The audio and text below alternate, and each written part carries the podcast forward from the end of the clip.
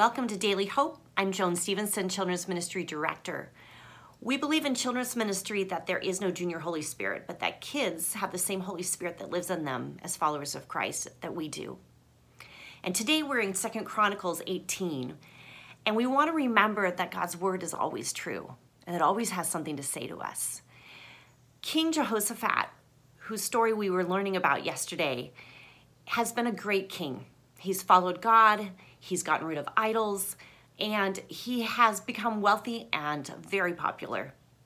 And he makes an alliance with King Ahab of Israel by marriage. He marries King Ahab's daughter.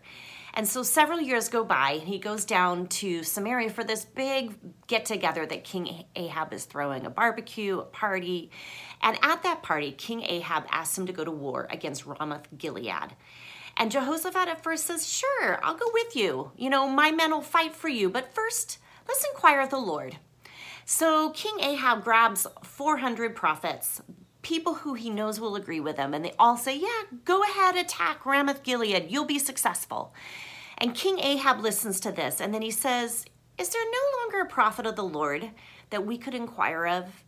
And King Ahab kind of kicks his feet and begrudgingly says, Well, there is one.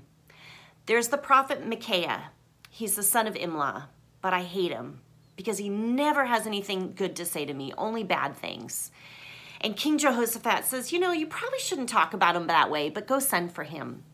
So, so the prophet Micaiah comes and he's been told that he needs to go along with the other prophets, that he needs to agree with them because they're all saying to go ahead and go to war.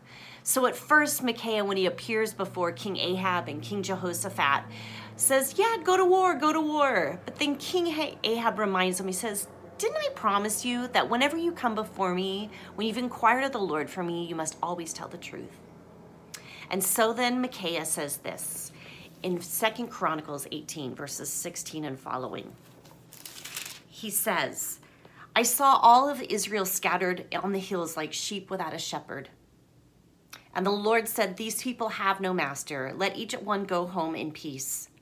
The king of Israel said to Jehoshaphat, Didn't I tell you that he never prophesies anything good about me, only bad. Micaiah continued, Therefore, hear the word of the Lord.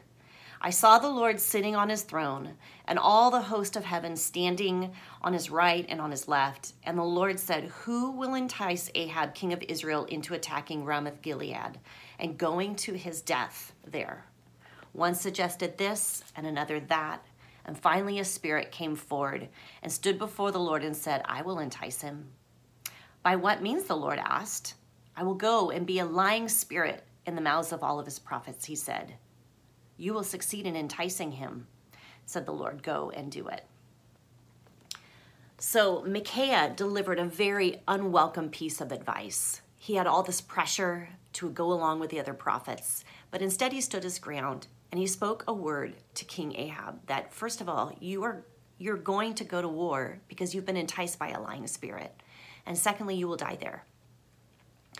And King Ahab, of course, goes into to war anyway, and so does King Jehoshaphat against the advice of the Lord.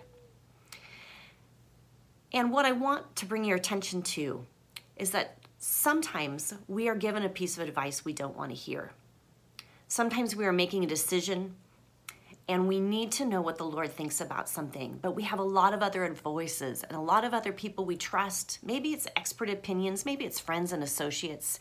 It could even be long term friends who tell us, yeah, go ahead, do this thing.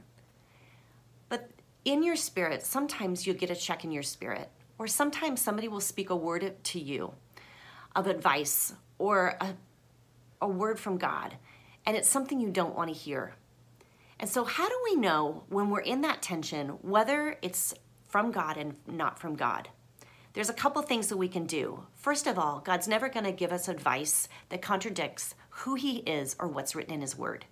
We can always trust what God's Word has to say to us in a situation, and we can always trust the character of who God is in a situation. So, when we're making a decision and we need to discern what the Lord's will is, first of all, does Scripture speak to it? If not, does God's character speak to it? Is there something about who God is that we can know what the answer is? And then another thing we need to keep aware is to be self aware. What is in it for me in this? What's my skin in the game in this decision? Is there something I have to gain? Is there something I have to lose?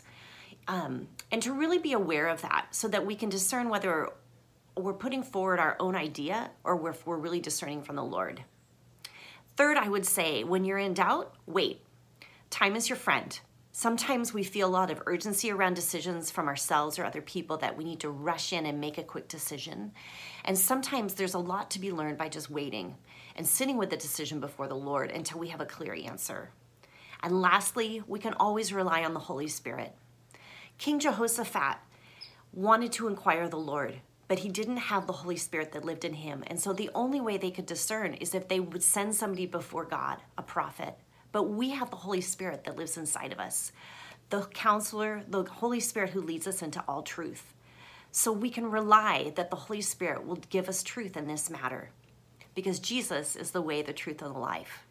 So, friends, today as you go forward and you're making decisions and you're inquiring of the Lord, discern whether what you are learning is from God, if it tells, if it lines up with God's word and God's character, be aware enough to know what's in it for me in this this decision and rely on the Holy Spirit. And if you need to, wait. Have a great day.